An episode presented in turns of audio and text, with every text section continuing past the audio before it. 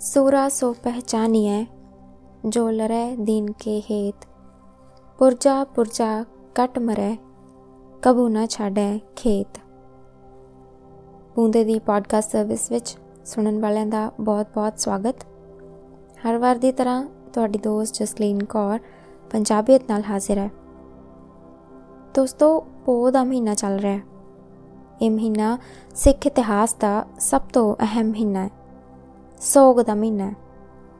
ਇਸ ਮਹੀਨੇ ਪੰਜਾਬ ਵਿੱਚ ਕਿਸੇ ਘਰ ਵਿੱਚ ਖੁਸ਼ੀ ਨਹੀਂ ਮਨਾਈ ਜਾਂਦੀ। ਇਸ ਦਾ ਬਹੁਤ ਵੱਡਾ ਕਾਰਨ ਹੈ 1705 ਈਸਵੀ ਵਿੱਚ ਸਿੱਖਾਂ ਦੇ 10ਵੇਂ ਗੁਰੂ, ਸ੍ਰੀ ਗੁਰੂ ਗੋਬਿੰਦ ਸਿੰਘ ਜੀ ਤੇ ਉਹਨਾਂ ਦੇ ਪਰਿਵਾਰ ਤੇ ਦੁੱਖਾਂ ਦੀ ਐਸੀ ਲਹਿਰ ਆਈ ਸੀ ਕਿ ਸਭ ਕੁਝ ਵਹਾ ਕੇ ਲੈ ਗਈ ਸੀ। ਗੁਰੂ ਗੋਬਿੰਦ ਸਿੰਘ ਜੀ ਦਾ ਅਨੰਦਪੁਰ ਦਾ ਕਿਲਾ ਛੱਡਣਾ, ਮਾਤਾ ਗੁਜਰੀ ਜੀ ਤੇ ਵੱਡੇ ਸਹਿਬਜ਼ਾਦਿਆਂ ਤੋਂ ਉਹਨਾਂ ਦਾ ਸਰਸਾ ਨਦੀ ਤੇ ਵਿਛੋੜਾ ਚਮਕੌਰ ਦੀ ਜੰਗ ਵਿੱਚ ਵੱਡੇ ਸਹਿਬਜ਼ਾਦਿਆਂ ਦੀ ਸ਼ਹੀਦੀ। ਮਾਤਾ ਗੁਜਰੀ ਜੀ ਤੇ ਛੋਟੇ ਸਹਿਬਜ਼ਾਦਿਆਂ ਦਾ ਪੋ ਮਹੀਨੇ ਠੰਡੇ ਬੁਰਜ ਵਿੱਚ ਰਹਿਣਾ। ਫਿਰ ਛੋਟੇ ਸਹਿਬਜ਼ਾਦਿਆਂ ਨੂੰ ਸਰਹੰਦ ਦੇ ਨਵਾਬ ਵਜ਼ੀਰ ਖਾਨ ਦੁਆਰਾ ਜ਼ਿੰਦਾ ਦੀਵਾਰਾਂ ਵਿੱਚ ਚਿਣਵਾਉਣਾ। ਫਿਰ ਮਾਤਾ ਗੁਜਰੀ ਜੀ ਦਾ ਦੇਹਾਂਤ।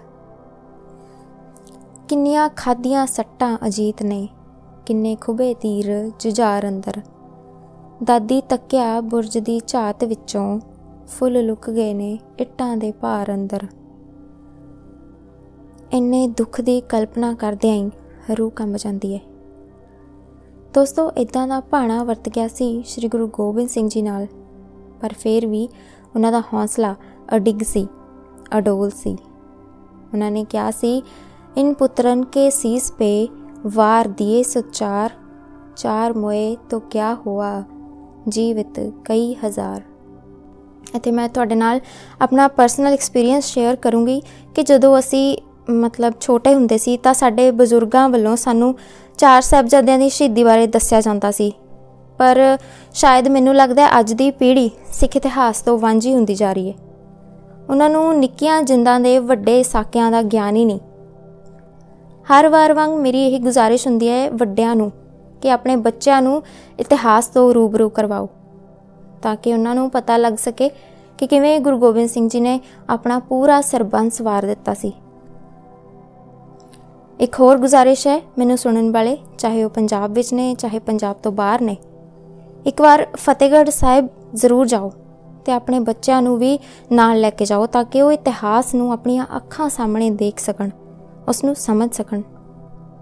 ਇੱਕ ਗੁਜ਼ਾਰਿਸ਼ ਜਸਲੀਨ ਕੌਰ ਵੱਲੋਂ। ਬੁੰਦੇ ਦੀ ਪੋਡਕਾਸਟ ਸਰਵਿਸ ਸੁਣ ਰਹੇ ਸੀ ਤੁਸੀਂ? ਮੇਰੇ ਨਾਲ? ਤਾਂ ਦੋਸਤੋ, ਕਿਵੇਂ ਦਾ ਲੱਗਿਆ ਤੁਹਾਨੂੰ ਅੱਜ ਦਾ ਐਪੀਸੋਡ ਸਾਨੂੰ ਲਿਖ ਭੇਜਿਓ। ਸਾਡੀ ਈਮੇਲ ਆਈਡੀ ਤੇ। ਸਾਡੀ ਈਮੇਲ ਆਈਡੀ ਹੈ boonde.podcast@gmail.com ਹੋਰ ਕਿਸੇ ਕਹਾਣੀਆਂ, ਮਨੋਰੰਜਨ ਤੇ ਗਿਆਨ ਨੂੰ ਹਾਸਲ ਕਰਨ ਲਈ ਤੁਸੀਂ ਸਾਡੇ YouTube ਚੈਨਲ ਬੂੰਦੇ ਪੋਡਕਾਸਟ ਨੂੰ ਵੀ ਸਬਸਕ੍ਰਾਈਬ ਕਰ ਸਕਦੇ ਹੋ। ਅਗਲੇ ਐਪੀਸੋਡ ਵਿੱਚ ਫੇਰ ਮੁਲਾਕਾਤ ਹੋਏਗੀ ਨਵੀਂ ਜਾਣਕਾਰੀ ਦੇ ਨਾਲ। ਸਤਿ ਸ਼੍ਰੀ ਅਕਾਲ।